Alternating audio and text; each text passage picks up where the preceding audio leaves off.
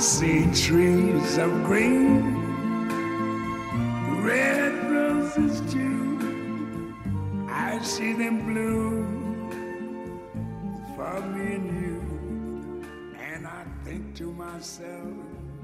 Virgin Valley Artists Association welcomes you to the Art Box, recorded in our beautiful Mesquite, Nevada, and sponsored by the Virgin Valley Artists Association. Our association has something for everyone of all ages. Come and get creative with us at 15 West Mesquite Boulevard or find us online at mesquitefineartcenter.com or on Facebook as Mesquite Fine Arts Center, also on Facebook, The Art Box.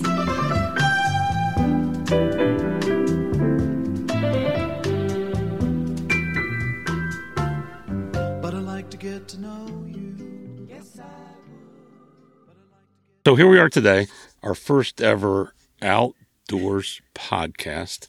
Welcome to the Art Box. I'm sitting around with Dave Ward and Teresa Skye, S K Y E, and we are at Whitney Pockets, and it's a pretty nice day. Glorious day, glorious day. Yeah, sun sun's on us, nice and warm.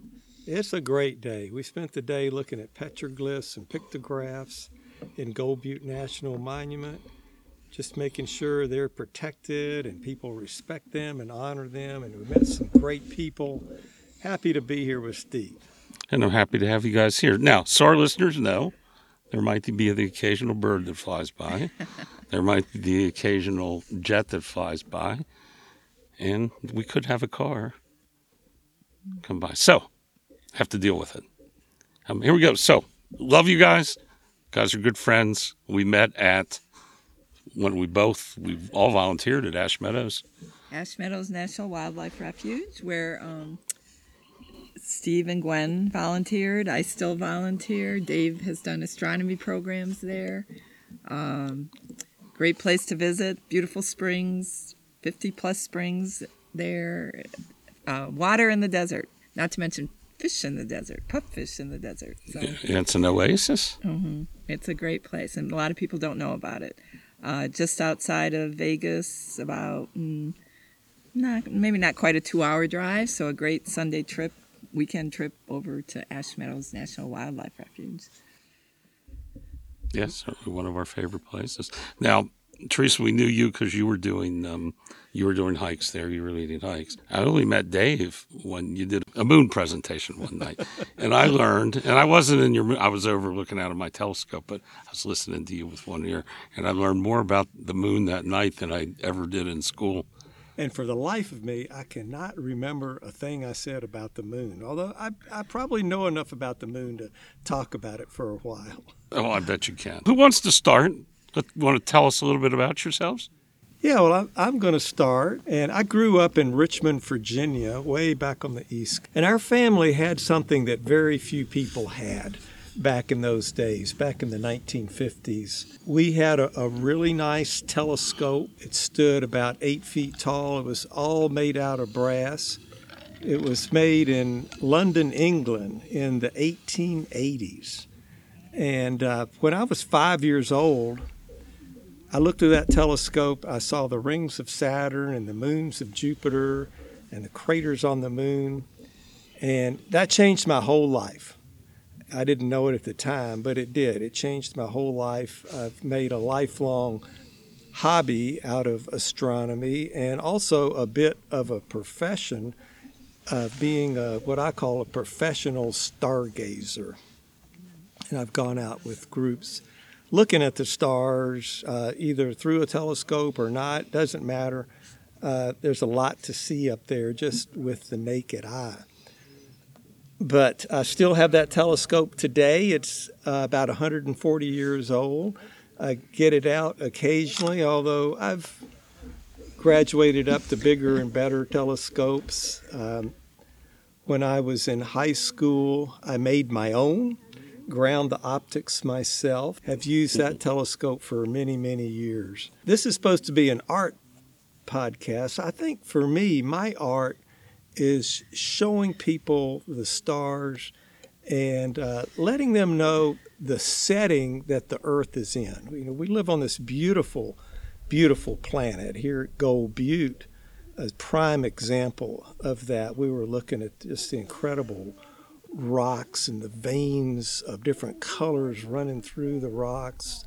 A lot of sandstone here, and of course the uh, the art that's here left by ancient people hundreds, maybe even a thousand years ago.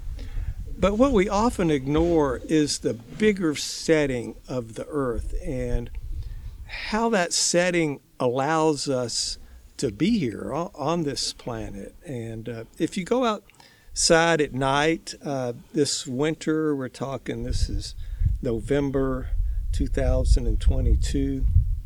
If you go outside at night, you can see that setting. You can see the other planets that we share this solar system with. You can see our moon, our incredible moon that orbits around the Earth.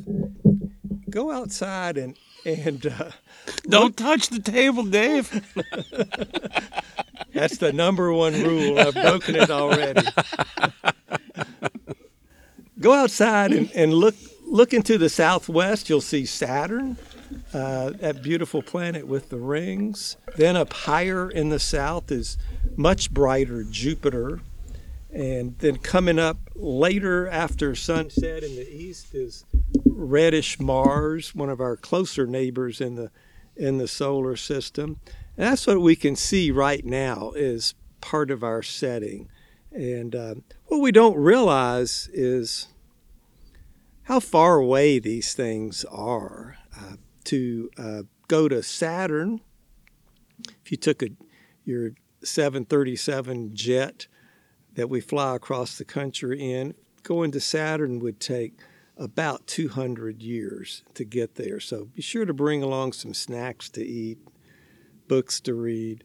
It's a long ways out. I've always been impressed with how our solar system works and how it works. It allows us to be here on this planet. We're just the right distance from our own personal star, the sun.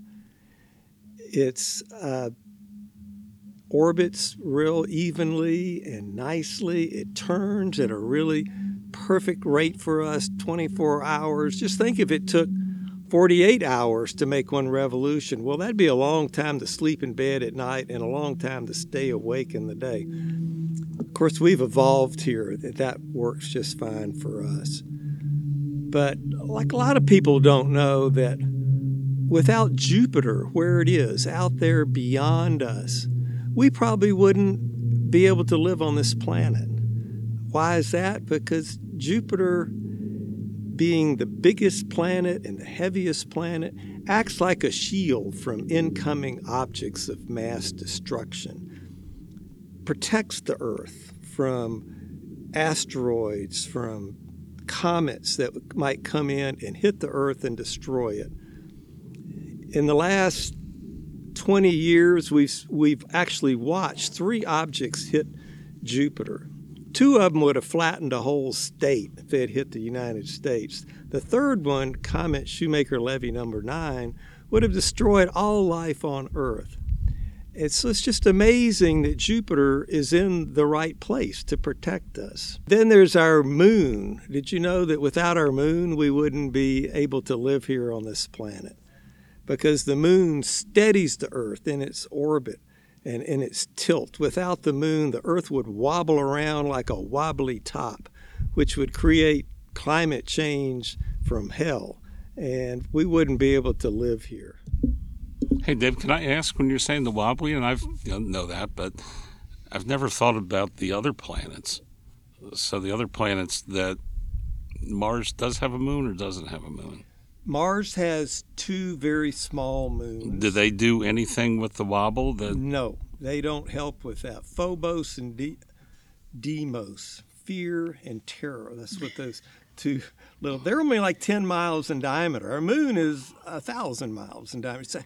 It's the biggest moon in the solar system in comparison with the size of the planet, and that makes it possible for us to be here. And most people don't think about that or know about that. I find it incredibly interesting. All the factors that add in to making life possible on this I I was just going to ask, does Mars wobble? Yes, all the planets wobble. Yes. and, and the earth does too, but we wobble in a real stately fashion. Imagine a top spinning on the floor, the tabletop. It spins real rapidly, often makes a real slow wobble. And our Earth does that. It takes 26,000 years to do one wobble. And that's okay because it takes 26,000 years. But imagine as the top winds down, it starts wobbling all over everywhere. That would be a problem because, oh, like for a million years, the North Pole might point directly at the sun, which means it would be constantly bathed in sunlight. It would be blazing hot and nothing could live there. Whereas the whole southern hemisphere would be in c- continuous darkness, a giant block of ice, and n- nothing would be able to live there either. And then that situation might flip. And so, this is why I say it would create climate change that would not allow us to uh, be here on the planet. Uh, just think we've been a life has been evolving here for three and a half billion years on Earth. And the Earth has managed to keep conditions just right, like a hen sitting on her eggs, keeping them just warm, not too warm, not too cold.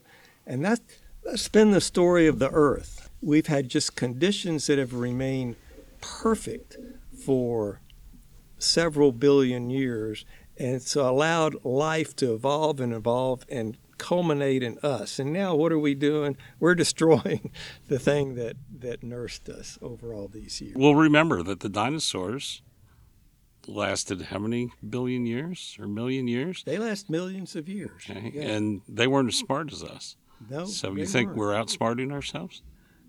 I think we have a lot of smarts, but we also have a lot of stupidity. And I think lately that stupidity is what seems to be taking hold. But anyway, yeah, I'm real impressed with the setting that the Earth sits in in our solar system and also in the whole universe. Uh, we have a, a universe that allows us to be here. We have a universe that has atoms that can make planets and stars, and we take that for granted.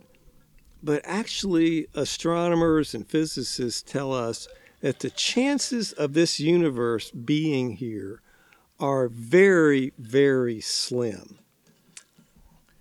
Uh, imagine flipping a coin and it comes up heads every time, and you flip it over and over, it comes up heads. Flip it all day long, and it comes up heads every time. Imagine what a small chance that would be. And if that ever happens to you, I would suggest going into Vegas and trying out your luck and put used to that small chance.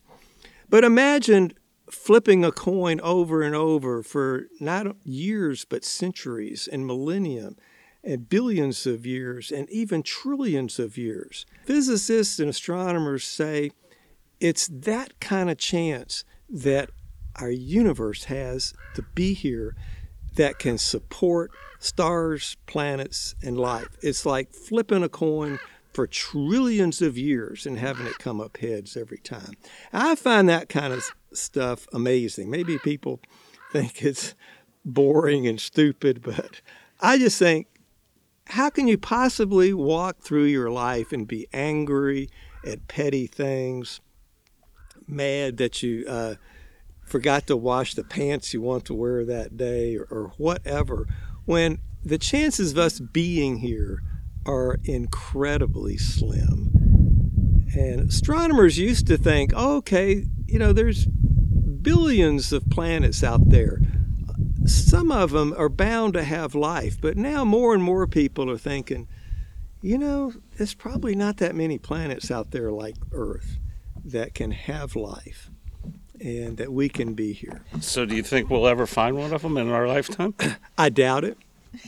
I doubt it very seriously. Now, when I'm talking about life, I think simple life is easy for the universe to come up with. Little one celled critters, bacteria, amoeba, things like that.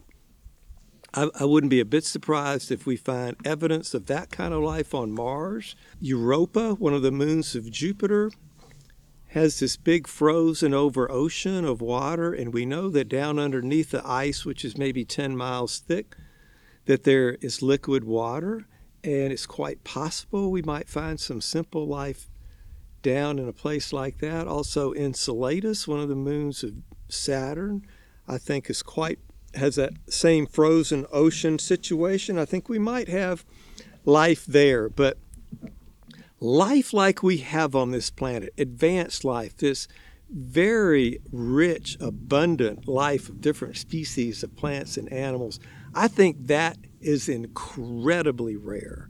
And uh, I think we are very, very fortunate uh, to be uh, on a planet like this. And of course, that throws in the whole idea of will we ever meet the little green men in flying saucers? Personally, in my opinion, I don't think we ever will. Because if they are out there, they're so far away, they'll never be able to get here, and we'll never be able to get there. So, anyway, I'm going to take a little break right now because my mouth is getting dry. So you're saying that I think of was it Edward Drake who had the um, the equation of what the chances were that we would ever meet up with intelligent life. Yes, the Drake equation. The Drake equation. Right, very famous equation. Personally, I think it's rubbish. that's that's my own personal opinion. Although I share that with other people who know something about the stars. Um, the last time I heard the Drake equation explained was up on the rim of Ubehebe crater last winter. Wind was blowing about 40 miles an hour, and our astrobiologist had taken us up there. We were looking at microbes under rocks or where they would live under rocks. And she had the Drake equation written out on a little piece of 8 by 10 paper and was explaining it to us. Now, I, I knew all about it, but other people on this trip probably did not have a clue. But I thought it was absolutely hilarious that we had that setting for the Drake equation, which encompasses the whole universe, really, basically. Uh, a couple years ago, I volunteered for um, Northern Arizona University, the uh, Division of Forestry and it's around biocrust. And I went out with um, a couple of their biologists. And they were showing me some spots that I was going to start to monitor down by Lake Mead, and it was you know they're they're biocrust people. They're lichen, and they started talking about how much they love lichen, and how that if lichen is ever found on Mars or someplace else, how excited they will be, but everybody else will be what? We don't care about that. Here's how exciting it'll be to find lichen somewhere. That's right. Yep. People can get excited about their own thing. but one thing my whole astronomical interest has evolved into is how to relate this passion to other people. And um, as I say, I started looking at the stars when I was five years old, and I never, never ever stopped. And as a teenager, I found that my interest in astronomy had very practical implications. It was a great way to get a teenage girl to go outside at night with me. And uh, one line I would use is, uh, Hey, baby, let's go outside and I'll show you Venus, the planet of love. And uh, now that you mention that, I seem to recall. You use that? Probably not the planet of love. I don't think he said, "Hey, baby," but it was walking out and looking at the stars, and yeah. Yeah, you're in the dark. You're out there, the two of you alone. You know, it's, all kinds of things can happen. You cad. you never knew. Huh? No. but then it evolved in other directions too. And um, I remember as a kid, my dad, who was a minister, often seemed to be lost in thought. I said, Hey, Dad, what are you thinking about? And he would always invariably say, I'm thinking about the infinity of the universe and the depravity of man. And I don't know about the depravity of man point of view. I, I don't think we're really depraved. But the infinity of the universe, that's something that stuck with me. And as a high school student, I, I built my own telescope, ground out the optics myself. I turned it in for a physics class project when I was in the 12th grade. I think I got an A on that project.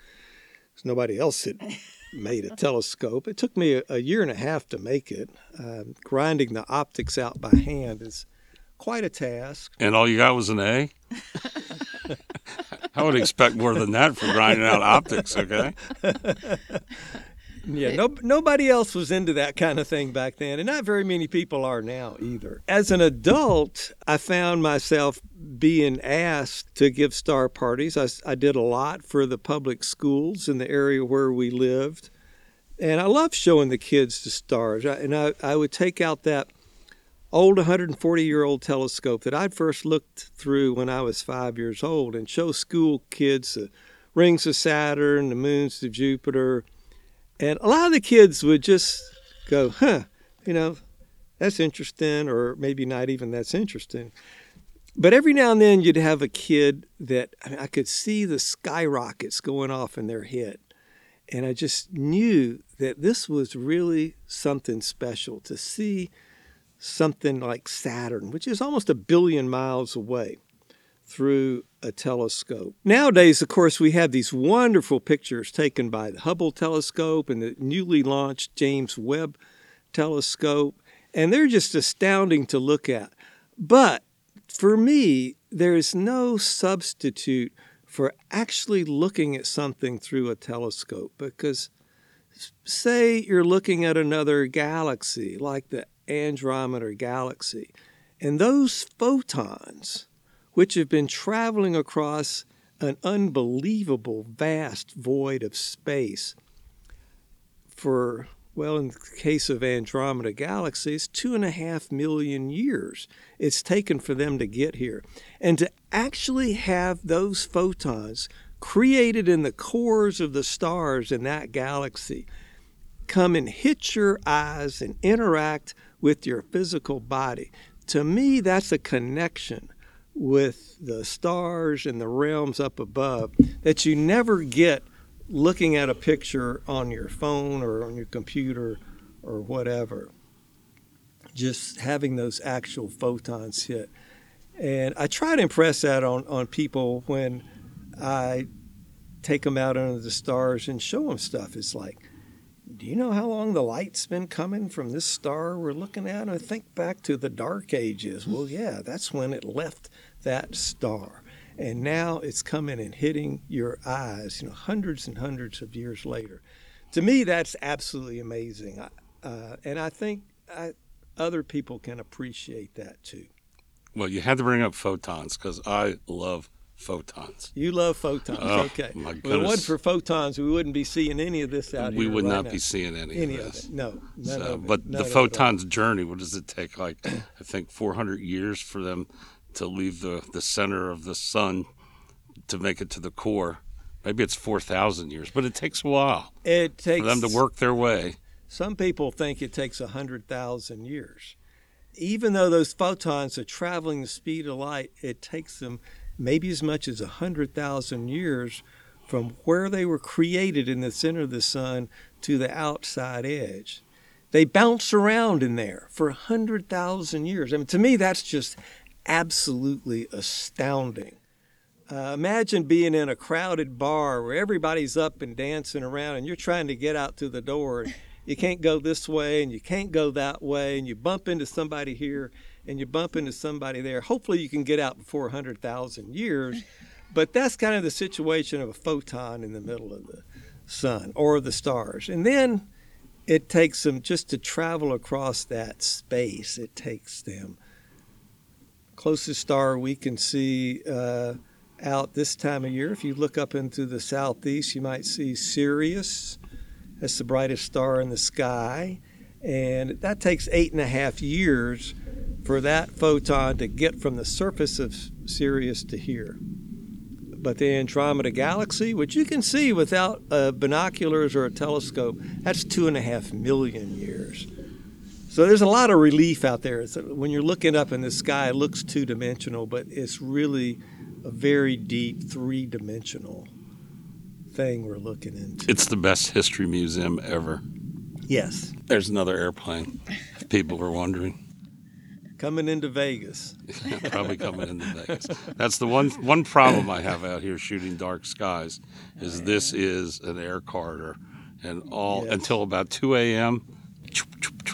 Right. Yeah. Last evening at sunset, I was looking. There were eight or ten jets out there. Some of them coming into Vegas, some of them leaving. And it was just like, wow, that's interesting. You can trace all their paths back, and they all go to the same place, the Vegas airport. Anyway, that's that's another interesting thing of looking at the the sky. Anyway, uh, I have shown people the star in Death Valley National Park, which is one of my favorite stargazing places. It's very, very dark out there, amazingly dark. When your eyes get adjusted to the darkness, you can see Las Vegas glow, but it doesn't really affect you too much. You can even see Los Angeles, but it doesn't affect you too much. But the Milky Way, that's just out there, that's the galaxy in which we live. That's just beautiful. And, and my wife always likes to tell the story. We would go to Panamint Springs Resort, and one of the owners there, he was talking to us one night about some German tourists, and they asked him, "How come there's always this cloud in the sky, right there?" And he said he had to think a little bit and said, "Well, that, no, that's not a cloud. That's the Milky Way." And the German tourist was astounded. They've never seen it. They had Yeah. never seen it. most of the world you cannot see those those things like the zodiacal light. Now that's something we see in death valley and I, show, I show that to people. And and I'll, I'll often ask you know after I've pointed it out and explained to them what it is have you ever seen this before? Nobody's ever seen it before. Have you ever heard of it before? Nobody's ever heard. It's an interesting phenomena. It's this beam of light that comes up off the western horizon after sunset and it's dust particles in our solar system, little tiny dust particles being uh, backlit by the sun. and I've been able to. I think I found out about that from you, and I was able to, to photograph it. You know, one of one of the other things is I would shoot my Milky Way, and I'd do time lapse, and I would see this green in there, and there there'd be this green, and I didn't realize what that was until recently when I I did a little researching. You want to talk about that? What was the green thing, Steve? Are we talking the green men from Mars or, or what? No, what kind of light is that? The zodiacal light? No, it's not, and it's um, it, it's it's because um, and I won't put this in, but it, it's it's because our atmosphere lights up. Right. Yeah. right. So at night, and there's a name for it. and I can't think of that name, but it's the stars uh, lighting up the atmosphere of the Earth, the dim light of the stars lighting up the atmosphere Yes. of the Earth. It, that makes the sky actually. you- We think about it being totally black and, at night, but it's not. It's not completely. The green light I'm talking about is called air glow. Basically, it never gets truly dark at night because of an effect called air glow. Air glow is similar in color to the aurora, but it doesn't occur in just the polar region. While the aurora is light released by the interaction between magnetosphere and the solar wind, air glow is a form of chemiluminescence. This is this thin veil of light that surrounds the planet because the atmosphere glows in the dark. Black. And, and I wouldn't see that until I do a time lapse. What's wrong with my photographs? You know, why is there this green? You know, it's not bright or anything, but you can see this green moving out there, Right, right. and, and, that's what it was. Isn't that interesting? Yeah. There's always something to see when you look up, particularly when you look up at night. In the day, there is too, but at night, it, there's always something to see up there. Uh, one thing that seen a couple of times from Death Valley It's called a lithium flare. No, an iridium flare. An iridium flare. And um, when we're lucky enough to see one, I often ask people, have you, ever seen one of these before? No. Do you, have you ever heard of one of these before? No, they never heard of it. What it is, it's uh, satellites. There's a whole class of communication satellites called the Iridium constellation of satellites. They have these big antennas on them because if you are talking on your cell phone, you're probably talking through one or more of those satellites up there. Well, every now and then, they reflect a glint of sunlight down to Earth. And if you're lucky, they may hit you. And these glints are not really big, they're maybe only a half mile or mile across. But um, if you go online to a website called Heavens Above, they actually have predictions of when and where to see these things. And so often I would when I get to a place I'm going to stargaze, I would go online and, and look is any any of these are going to hit where I am, and every now and then, yeah, oh yeah, there is going to be one. They look like almost like a meteor, except they don't streak across the sky. It's just a big flash of light, really bright, brighter than any star or planet, for just a second. And I would catch them on my time lapse, Right, and I would look at it and say, "Oh, there's a meteor." Mm-hmm. but it'd be a short trail. It'd be really short. And I started looking up an iridium flare, and I heard that they were retiring most of the iridium fleet. So I- I've hardly caught any more lately. They're still up there. They're holding them up there as spares. They, the new, they've got a new version that doesn't have a big antenna on it, so it doesn't tend to reflect as much light. But you can sporadically see them, even though they're not controlled anymore, so they're not predictable anymore. They still are up there. You just happen to be lucky enough to catch one. Yeah, interesting. This is your passion. What did you do for a living? I owned a whitewater river rafting business for many years and guided people down whitewater rivers up in the northwest, uh, which is, I guess, part of the whole thing of the earth is just an incredible place. And I find rivers totally beautiful and fascinating. And uh, there's to me nothing like going down a big set of rapids and looking at the symmet- symmetry of those waves and how they make the boat go down the river and you have to work with those waves in the river to not get flipped over or something like that. I did that and also built cabinets. I was a custom cabinet builder for many many years. Astronomy and showing people the wonders of the stars, that's been my real passion. And, and that's good that you've been able to keep your passion. But from five years old, it's it's very interesting. We interview people, and it's not many people that knew their passion at five years old. At five years old, I knew I loved what I was seeing. I probably didn't know where all it would take me, but it's just been amazing uh, where it has taken me over the years and and showing people the stars showing them something that's right in front of their eyes that they never knew was there or understood had any idea what it was all about I'm sure happy that because it hasn't been that long that I've been interested. You know, listening to you, reading. There's plenty on TV. You th- you think there's been a, a recent um, interest in, in astronomy more than in the past, or I, I think so. I think the Hubble telescope spurred a, a deep interest with all the wonderful pictures that it, it has shown us. Astronomers were predicting, even the famous physicist Stephen Hawking, who's now gone, he predicted that the Hubble telescope would really tell us about the origins of the universe and how it all began. And it just showed us it was a lot bigger than we ever thought it was. And now we've got the James Webb telescope up there. I'm sure you've been seeing pictures online that it's taken. And it's gone to a whole nother level. I don't think we still really understand the whole universe.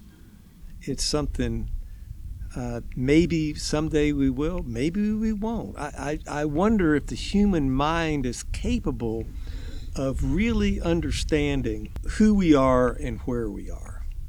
Well, we certainly live in a very good time of learning. I was going to say we live in a very good time, but some things are good, some things are bad. But I think the three of us are always having a good time Yeah, that's the main because because we're always looking up. Yeah, look up there now. Beautiful clouds. We're going to have a great sunset. We might even see Venus right after sunset. Uh, I don't know. There's a few hazy clouds over there that might block it. But yeah, there's that's true. We we always um, can enjoy the beauties of the earth and the beautiful setting that the earth is in. And we certainly got to see some beauty today with our hike, mm, and Absolutely. even though we've seen it, although we found new things today. There's there's always something new to Yeah. see, always something to observe. Dave was just saying yesterday he feels you, you felt like it, it was almost like the first time you'd been here to Gold Butte, even though we've been here many, many times. Maybe it's the lighting that's different. Maybe it's the it's pretty green right now after the big rains. Yeah, so we've we've had a good rain year. Uh, flowers are actually still blooming. Yeah, it's it's a it's like a fantasy world in some ways. It's just so gorgeous. And so many people just say, "Oh, the the desert," you know. There's nothing in the desert. Oh my gosh, there's so much out here in the desert. Teresa and I love to walk through the desert, and every time we see something just amazing, something new, something different, something unexpected. Never fail to find something incredible. I mean, just last night, again, we've been here many times and we've camped in the same spot many times and looked around us at these same hills and mountains and vistas. But the sunset was gorgeous. Um, the lighting was gorgeous. We watched the space station overhead. We kept watching out for Venus. You know, we're, there's you don't need TV. You don't you don't need to your phone work in front of your face. It's uh, there's enough out there to keep keep you occupied, keep you interested, keep you questioning. Lots of questions come to mind. Curiosity. Yeah, and it's the the famous Stephen Hawking quote. He said, "Take time to look up, don't look down at your feet." And I've kind of replaced that and said, Stephen Hawking said, "Don't look down at your device." Yeah, the archaeologists today would disagree with you. They were her thing was to look down. at Look, her. always look at your feet. There's something on the ground that's interesting. Well, we found the little tarantula today. Yeah, so- yeah, yeah. Oh, he you- was great. yeah, you were ahead of us. Oh. You missed the Yeah. Oh, I wondered. I saw you guys back there looking at something. Oh. Yeah, Oh, cute awesome. little, like the size of the one we saw the other day. Yeah, yeah, yeah. Yeah. What do we got? A an airplane or a car? Car, car going by. We get around pretty good with our two-wheel drive. It's high clearance. You do, and I like to tell the story because I just got that toe strap. If you remember, we were in Mudwash, yes. and Oh yeah. and oh, you, yeah. you had we I think yeah your three quarter ton pickup truck. Just same truck. Yeah. Is it the same truck? Oh yeah. Yeah. Yeah. Got stuck, In the and, sand. and then you and I we we dug it out, and it got stuck more. and I think finally it was down to the axle. So I took out my brand new toe strap, hooked it up to you, put it in four wheel drive low, and poof. Yep, came right out. Yeah. pulled just you right out. Pulled us right out. And we yeah. have a we carry a toe strap with us now. Yeah. Right. Yeah. Yeah. Yeah. And a, and a shovel. Yeah, the things we need to do in the desert. Yeah. Yeah. You never know. You got to be prepared. You got to be prepared. Well, Dave, thank you very much. Thank you, Steve. I, I just, I, I'm sitting here mesmerized listening to you talk about the skies. But you know, the one thing we didn't talk about was that you were an author. Yeah, we we got to tie art in here somehow, Teresa. So you're an author, and I read your first book, and it was good. It was very good, and it was science fiction, or Yes. was it? It's, Uh, yeah, I guess any science fiction book it depends on your frame of mind. It could be real or, or not. Now, I- so if the universe is in, infinite, there's room for a lot of stuff to happen. In fact, there's room for everything that the human mind can possibly imagine is actually happening out there. It's real. And so every crazy uh, sci fi book you read, every horror movie you stayed up late watching by yourself when nobody else is in the house and you wish like heck you hadn't have watched it, it's real. It's actually happening somewhere in that infinite universe. So, and I definitely believe this book I, I wrote, uh, which I admit is kind of a strange book, but it is it's real and it felt real coming into me. I felt like I was tapping into something that was really happening, and uh, it's it's been a real fun experience. Now I'm I'm writing a prequel and a sequel to this book. There maybe one more, maybe two more books are going to follow, but uh, it's a journey about through the stars, a journey of of very unlikely astronauts finding themselves in a spaceship way out in the middle of nowhere, so far away that not even our sun is visible. And they're trying to figure out why they're there, who they are, where they're going.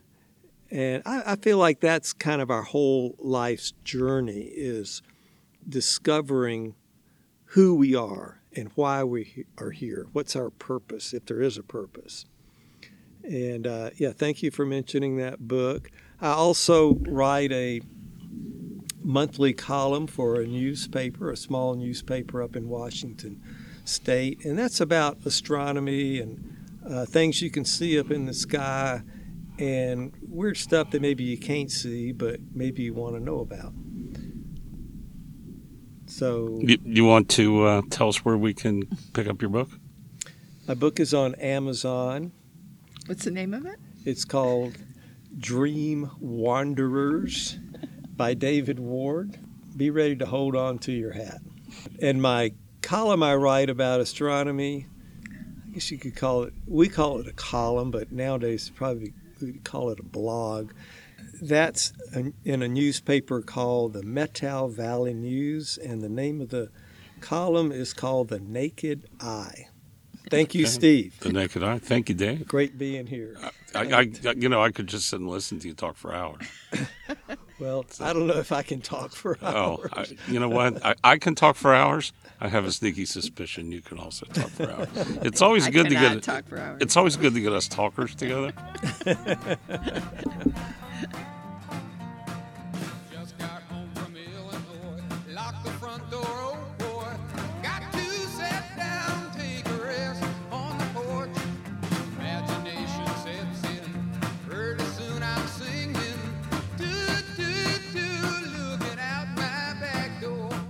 Teresa, Hey.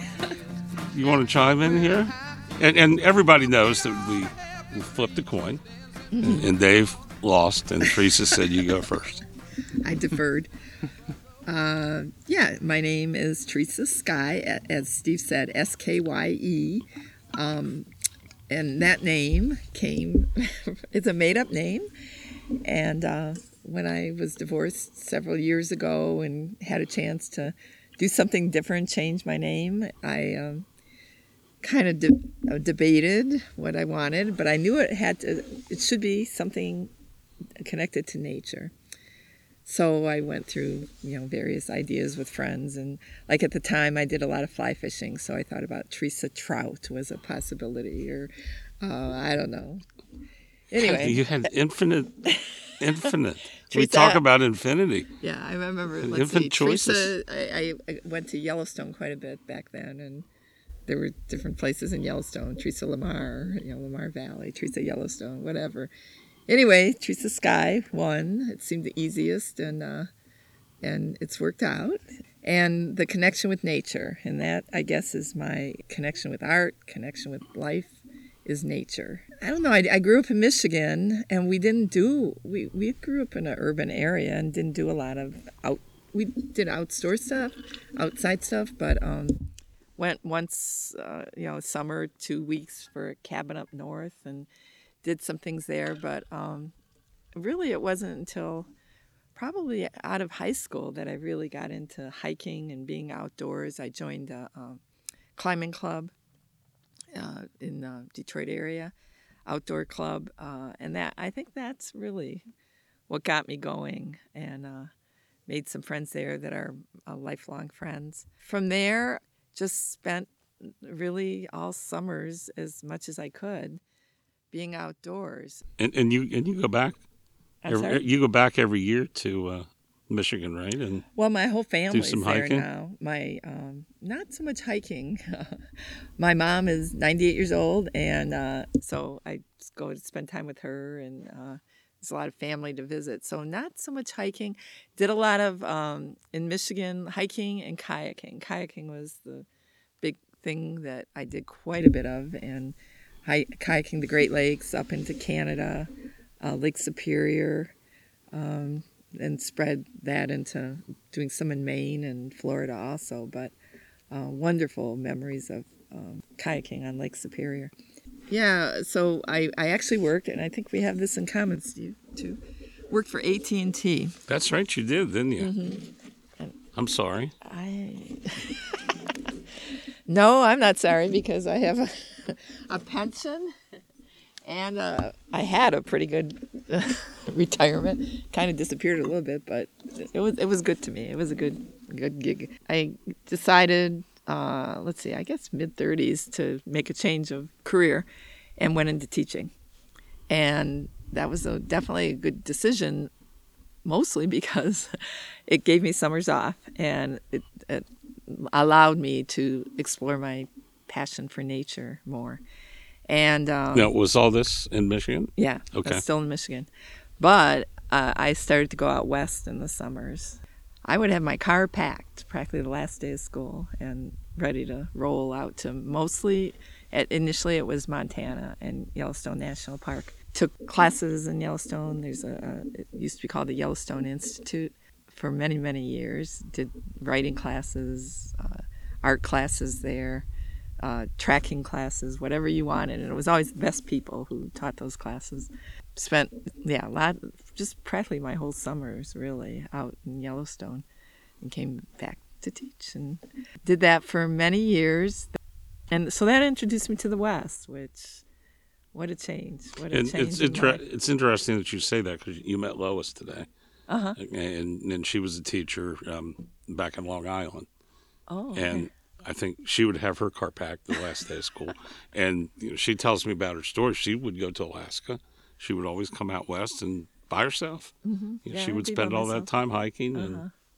Yeah, long 14 hour days of driving or and sleeping maybe in the car or whatever. But um, then I, I actually worked, uh, did a little volunteer work with the Yellowstone and Yellowstone, doing helping on backpacking trips. But one trip out west took me to Washington because I was going to go to Alaska also and meet a friend there. And uh, I ran into this guy at a campground, of all places. This guy meaning Dave here, and uh, uh, he handed me his line, oh, it was the couple Venus of line. different lines. No, no, that was a little later. This line was I was I don't know I was busy doing something, and he came up to me and he said. What'd you say? Is is that a, a thrush I hear? The bird of love. I, I don't know. He must recognize something in me that would fall for that or something. But anyway, I'm like, I don't know. Don't bug me. I'll leave it alone. so uh, anyway, um, let's see. Then that evening, I was sitting out again quietly doing something, and he came over and, and started talking to me. And next morning, he um, left his rafting uh, brochure on my car Oh, in the windshield. He was on his way to Seattle, so our paths were crossing. And I stayed in the area a couple of days. We actually saw each other again. Was it the net right away the next day or two? You were coming back again from Seattle at a, a ice cream shop that used to be in the area, um, Cascade Farms. And that, you know, that was interesting. We he I had done a hike and I went to get ice cream and he was coming back again, so we ran into each other again. and and you, you guys didn't set it up via Messenger or Facebook or text, did you? We didn't have that kind of thing back then. It was ancient history. And that was what 2000. You better dates. Seven, Five? Yeah, I think five. 2005. So I went on to Alaska, but so he had left his his brochure with the you know I knew his how to get in touch with him. We had met and everything. Um, and uh, I went on to Alaska. I was actually going with another guy to Alaska, and then I came back, and my sister lives in Washington, and, and I said, should I get in touch with this guy? You know, should I? You know, he lives in, in Winthrop, Methow Valley. I, I could go back that way or not. Yeah, it was because I was driving back to Michigan, and she's like, yeah, yeah, go do it. So I did it. and I guess the rest is history. And, and that's when, when I got to Winthrop and he invited me to his house and we just chatted. He took me out and looked, we looked at the stars that night. So Now So- that now that's your story. What was Dave doing? Was he was he anxiously sitting by the phone? No, I was just I was just hoping to have another customer come down on one of my Oh. rafting trips. I'm just kidding. I've never heard that one. Do you want to smack him? Kinda. uh, well, anyway, we kept long distance. We kept in touch then Yeah. for uh, phone conversations for oh, I don't know, a couple of years, year and a half. When I packed up and moved, moved to the Methow Valley to Winthrop. Now, did you guys see each other? The did, did you go Yes. back out there Oh, the next summer? She came to Mich. yeah, I came to Michigan. Okay. And Uh-huh. you came out just for a summer, Yeah, the one summer. yeah, yeah, Yeah. So there was some back and forth, but uh, yeah. So we packed up with a cat, two cat, no, one cat.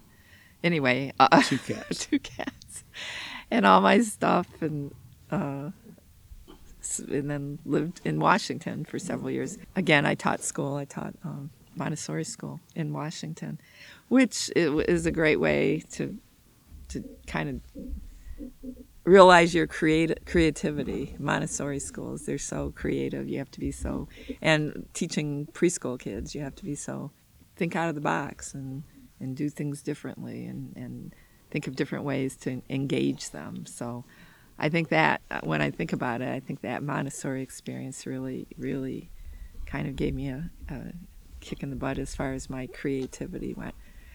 But continuing on, you know, on with hiking, lots and lots of hiking. Hike the most of the Pacific Crest Trail. That's what we do. We we do a lot of a lot of hiking. So when I think when I hear him talking about the stars and, and the sky and everything, I, feel like I'm. I mean, he loves to hike too, but that I'm more here. I'm more of, of this earth and grounded.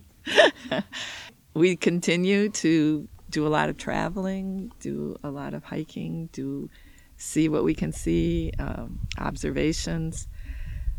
But as far as art goes and nature, I think those two are so interconnected for me. When I look at the patterns of nature, the colors, um, the desert, like Dave was saying, really speaks to us for those for that kind of thing. For really observing the openness of it, um, the night sky. We were in Washington all summer and we missed the night sky. We we'd see a star and it's like, oh my, oh, there's a star, there's a star. Oh, because of the clouds. Well, not the clouds so much, The the, trees. Oh, that's true. Because the the, summer where we are in Washington, the summer it's actually pretty nice weather and pretty clear skies, but you're just not in the uh, as open in areas. This is. uh, Those pesky trees.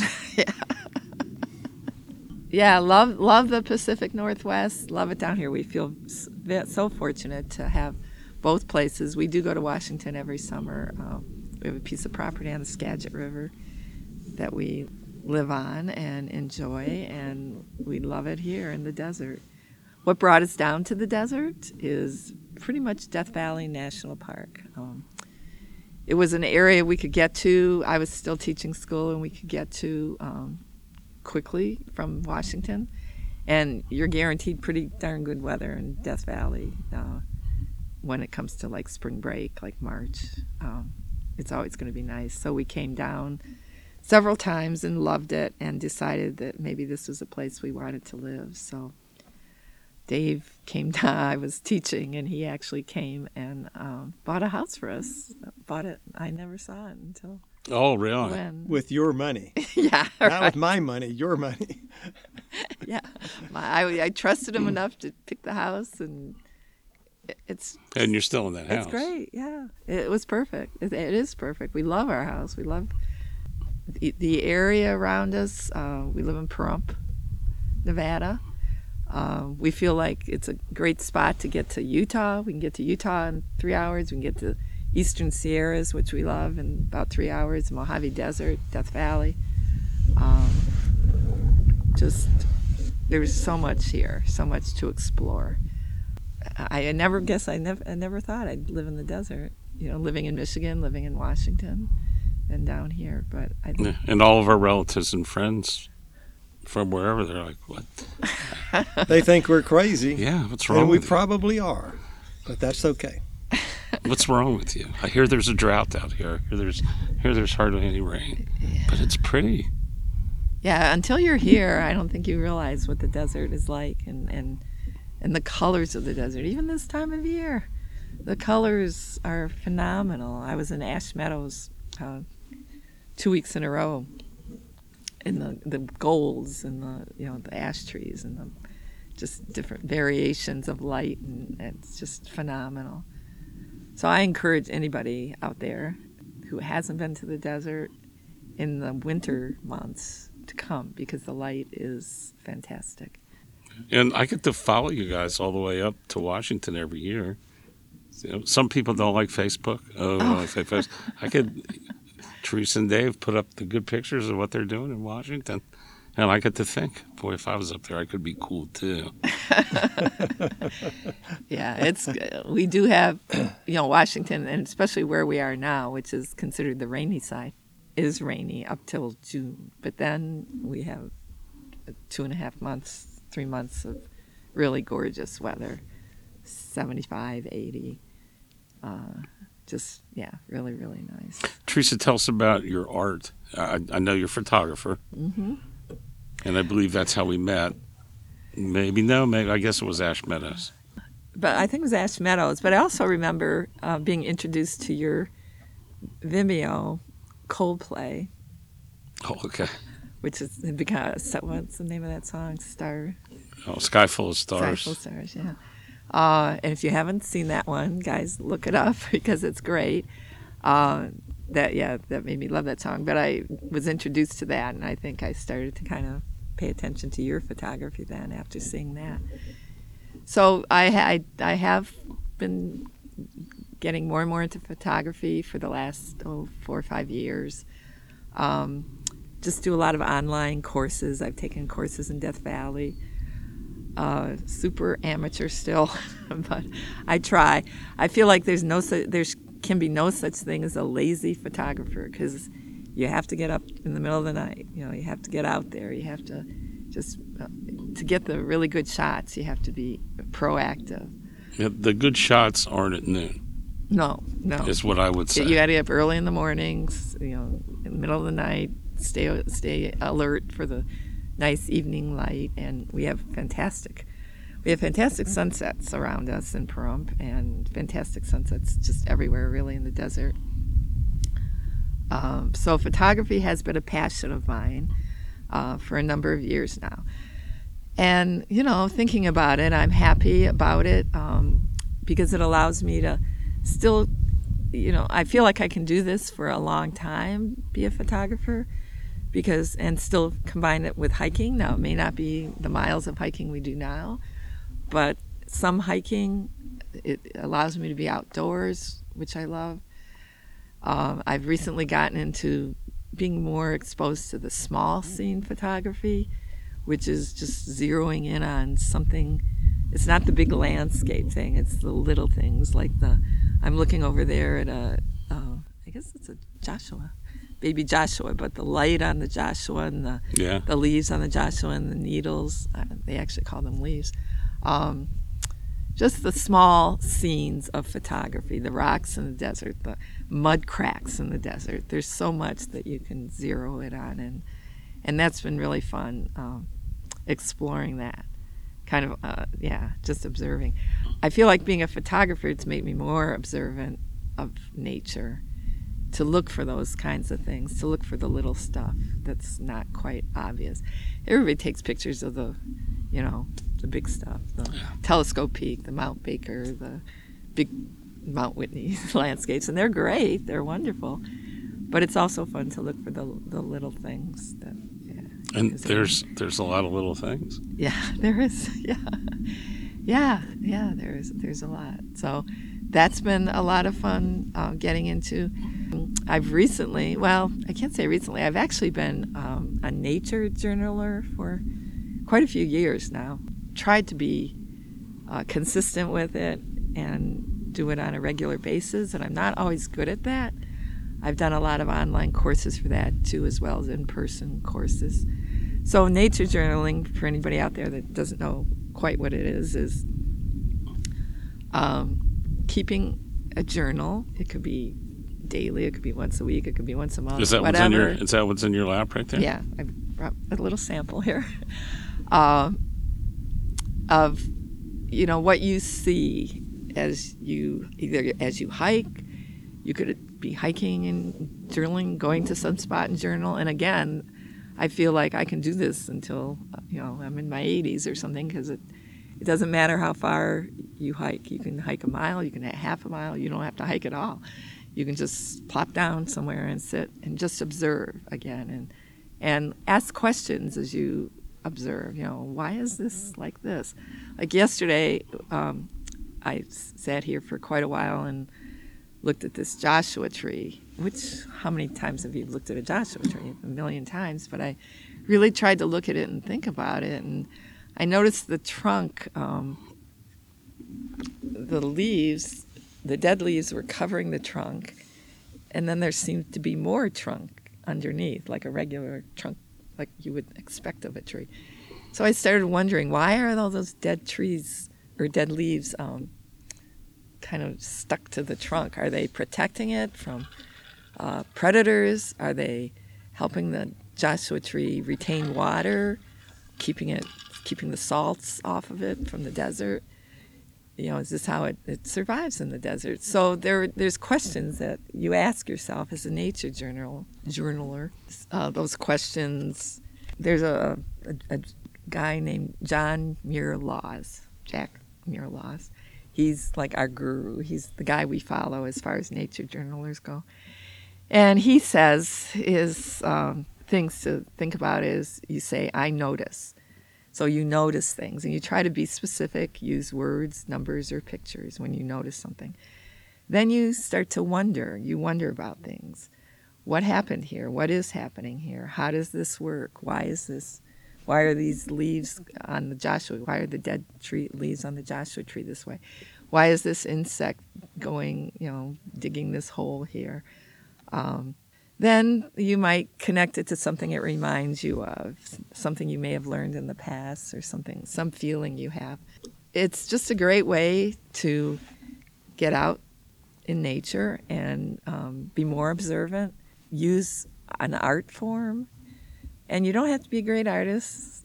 Believe me, I'm not a great artist. I don't know. I'm looking at the pictures in your journal right there, I've- and they look pretty great. Oh, thanks, Steve. I've I've tried to become better, and, and the thing is practice. You know, as, as as in anything, the more you do it, the better you become.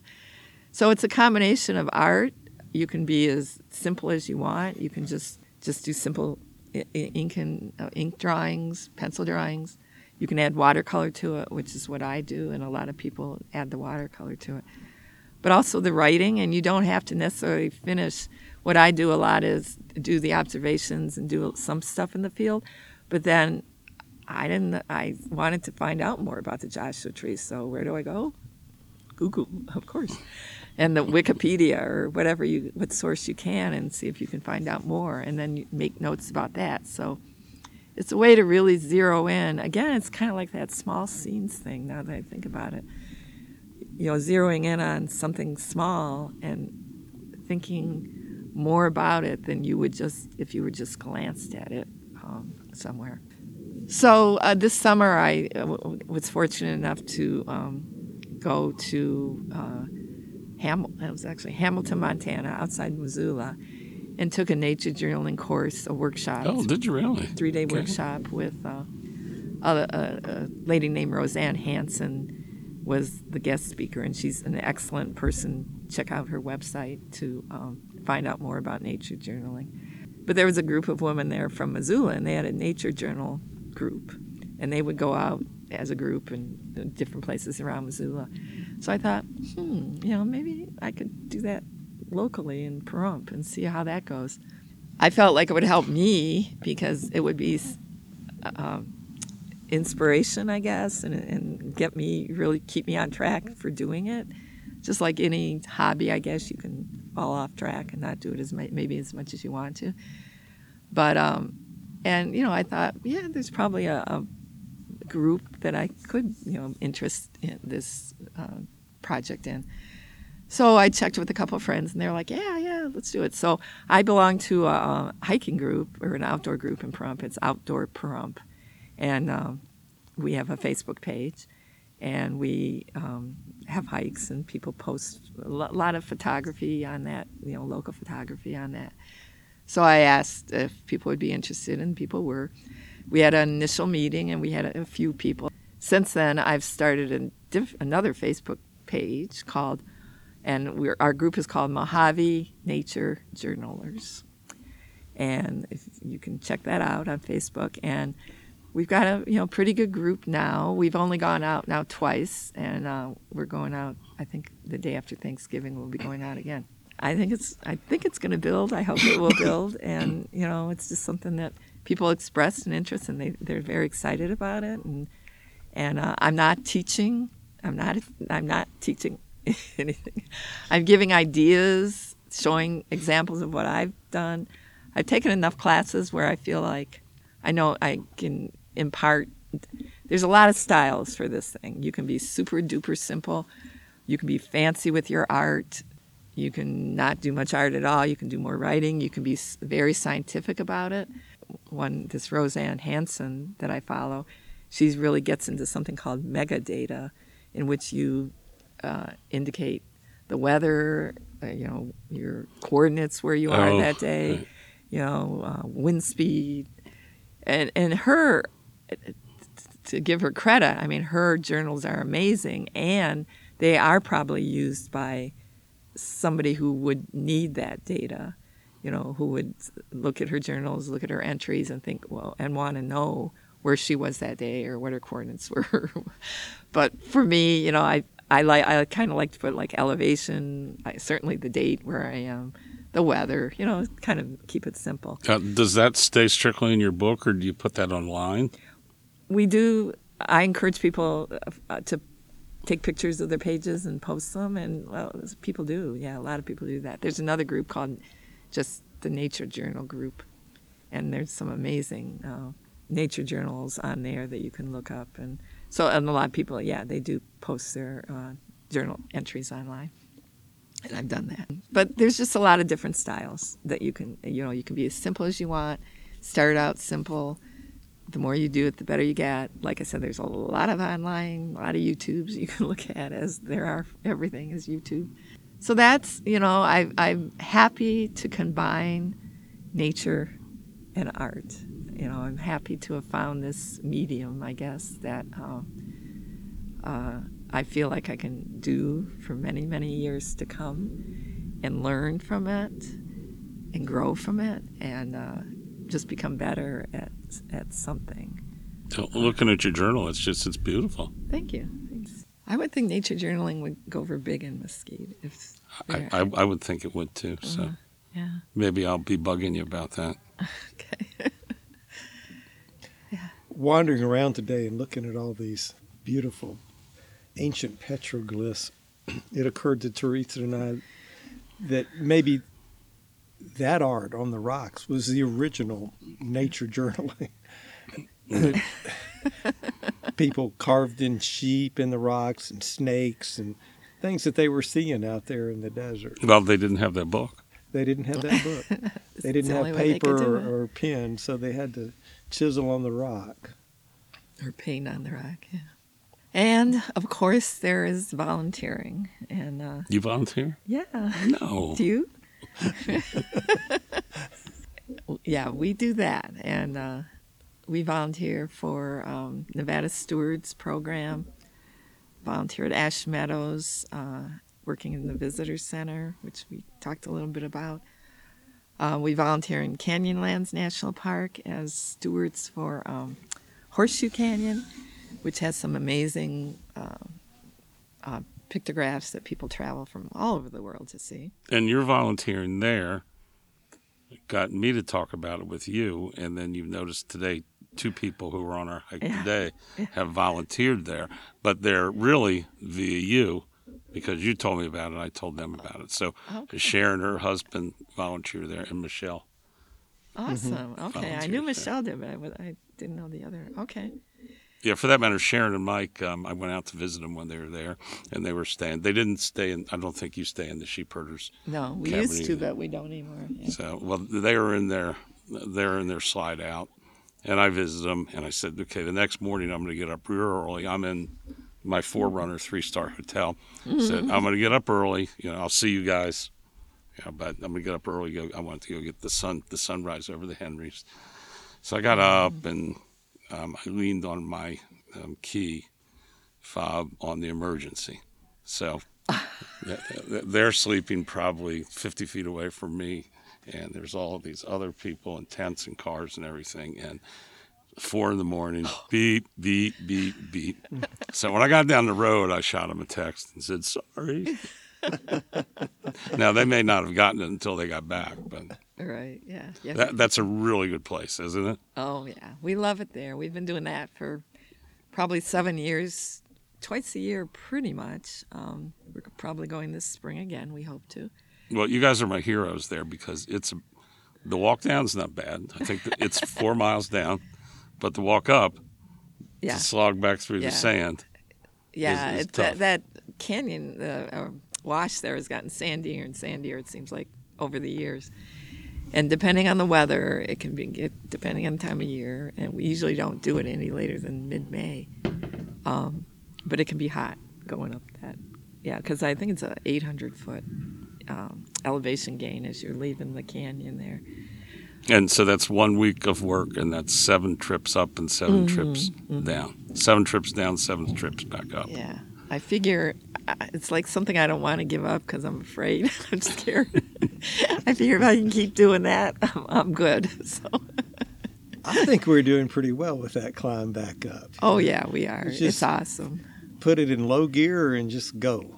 You just go. Yeah, it's a gorgeous place. If, if you haven't been there, there's um, uh, four beautiful big panels. The last one being the gra- Great Gallery of barrier um, art, barrier barrier canyon art work. Um, it's it's unique, unique, and uh, we love it. We love going there.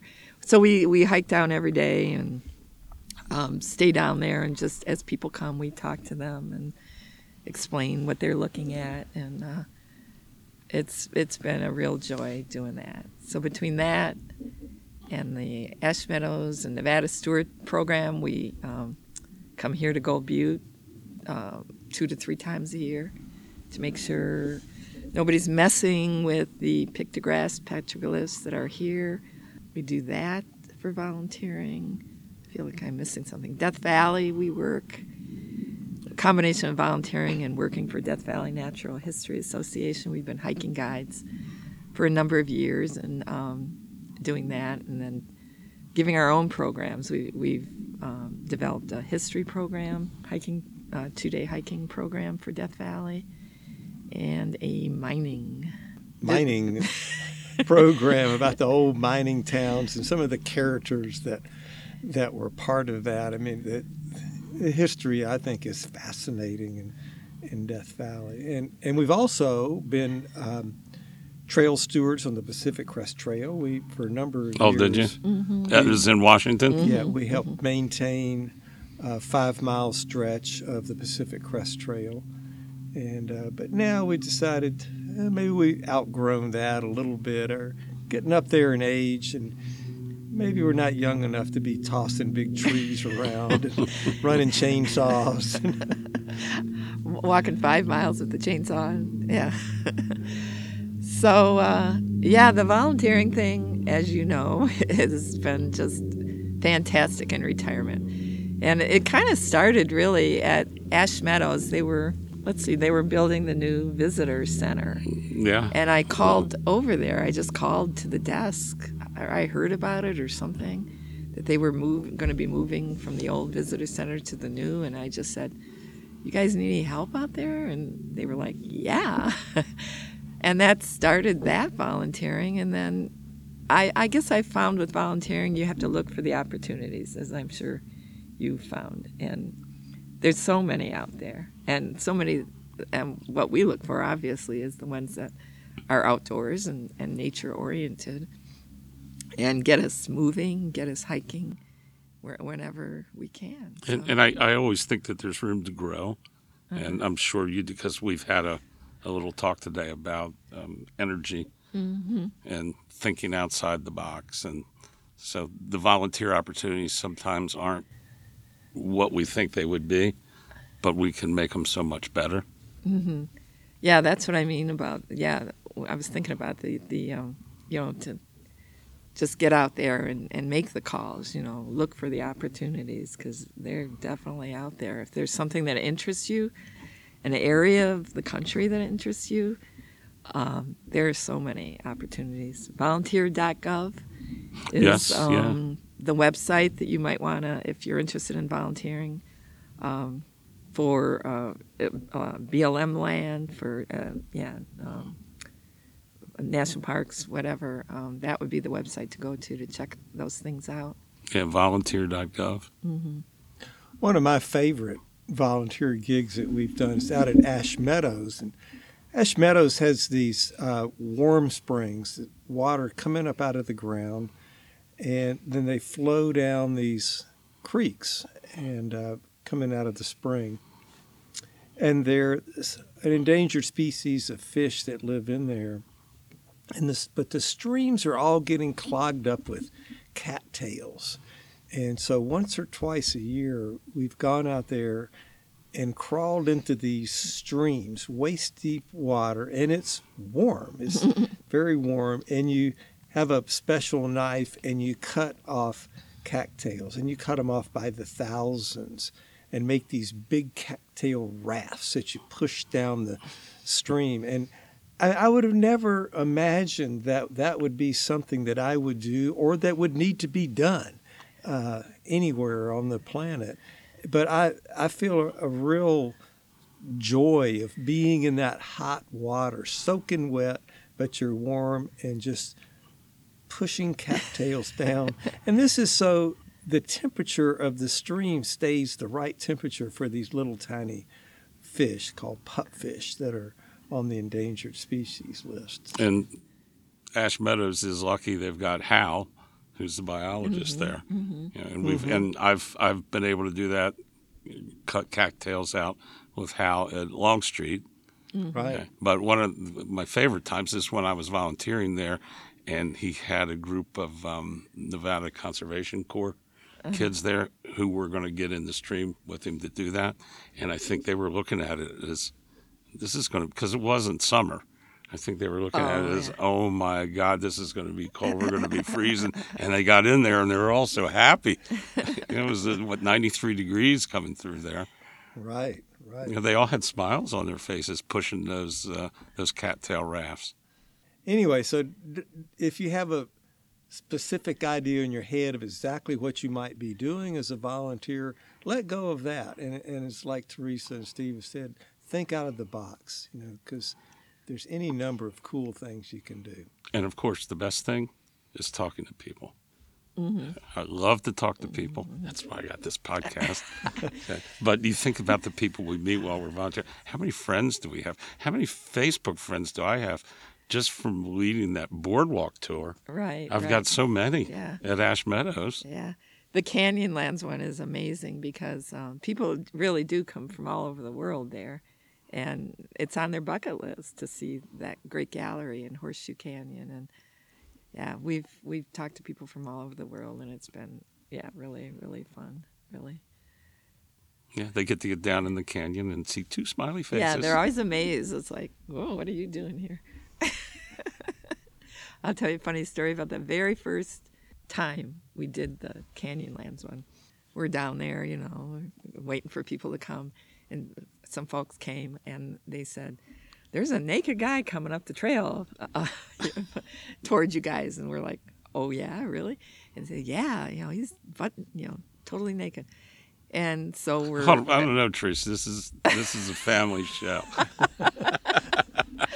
Well. he- Go on, I'm he, teasing. He did. He did. By the time he got to us, he did put something on. A, Not a much. loincloth.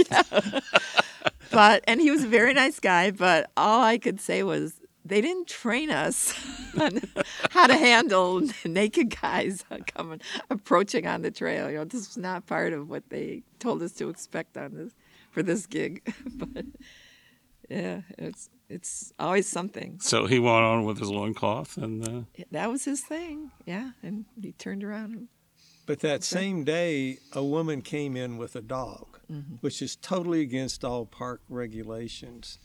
And uh, the people we ran into were way more upset about the dog than they were about the naked man. And I thought, well, that's kind of interesting. Uh, I think yeah, that was the first time there. The first time we were doing that gig, and uh, the most challenging time ever since. I think between the naked guy and the dog lady. wow. So we'll wrap up now. But I get to ask you the the question that we ask all of our guests, and you can pick who goes first. But what's inspired you this week? Well, it's kind of easy this week. Gold Butte, really. Just being here uh, with the light. Like I said, it's always you are. There's always something to see. There's always a surprise. This time for me, it was the Joshua trees. I think it's like wow. I don't remember there being this many Joshua trees here, and it's amazing how many there are. And and really looking at the beauty of the Joshua trees um, has inspired me as far as uh, my nature journaling has gone. Today, we hiked with other site stewards out here at Gold Butte. This is the first time we've ever done that. We usually just Teresa and I are here by ourselves, but today there were 12 people, 15 people who were also site stewards out here at Gold Butte. What inspired There's me? There's no creek in Gold Where are Butte. we? Where are we?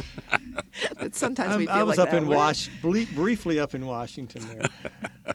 but I, I was inspired by just everybody's enthusiasm, everybody's love of this place, and how hard they work to preserve it and keep it natural and protect this ancient art that we find out here. That's what inspired me. Yeah, and you know what I like? I get to thinking about there was twelve of us or fifteen of us, whatever, and everybody didn't pair up and stay together. Everybody intermingles. Mm, mm. There's no push for that. You're mm. walking with someone different, you know, throughout the day, and you're gaining the experiences and lives of everyone else. And I, I, I really like that. Yes, Yeah. yes. Yeah, that's another thing about the volunteering thing is that you just meet so many people that have the same interests as you and the same passion as you for the outdoors, and you all you're of like mind with these folks, and Yes. that's really nice to see. That there's a lot of us in this world. So if you're out there and you're lonely and you want to meet somebody, forget about those pages on Facebook and the internet, dating apps and whatnot. Just go volunteer. You'll meet the person of your dreams. Ah, There you go, because we're all of like mind. Hey, well, Dave, Teresa, thank you very much.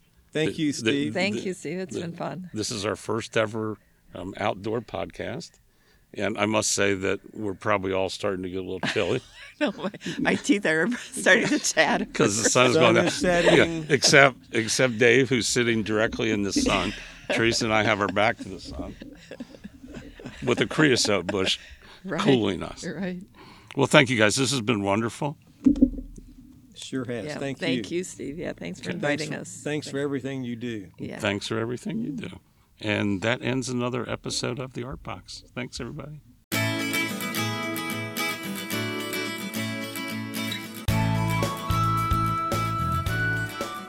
Broadcasting from Mesquite, Nevada, in the scenic Mojave Desert, the Art Box sponsors thank you for listening.